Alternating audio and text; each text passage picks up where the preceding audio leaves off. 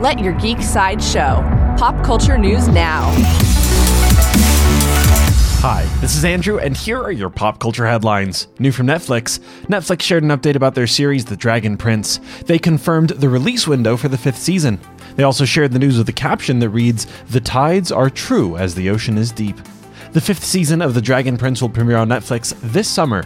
From the world of Star Wars, Lucasfilm shared a new character poster from Star Wars The Bad Batch. The poster features the sinister Dr. Hemlock.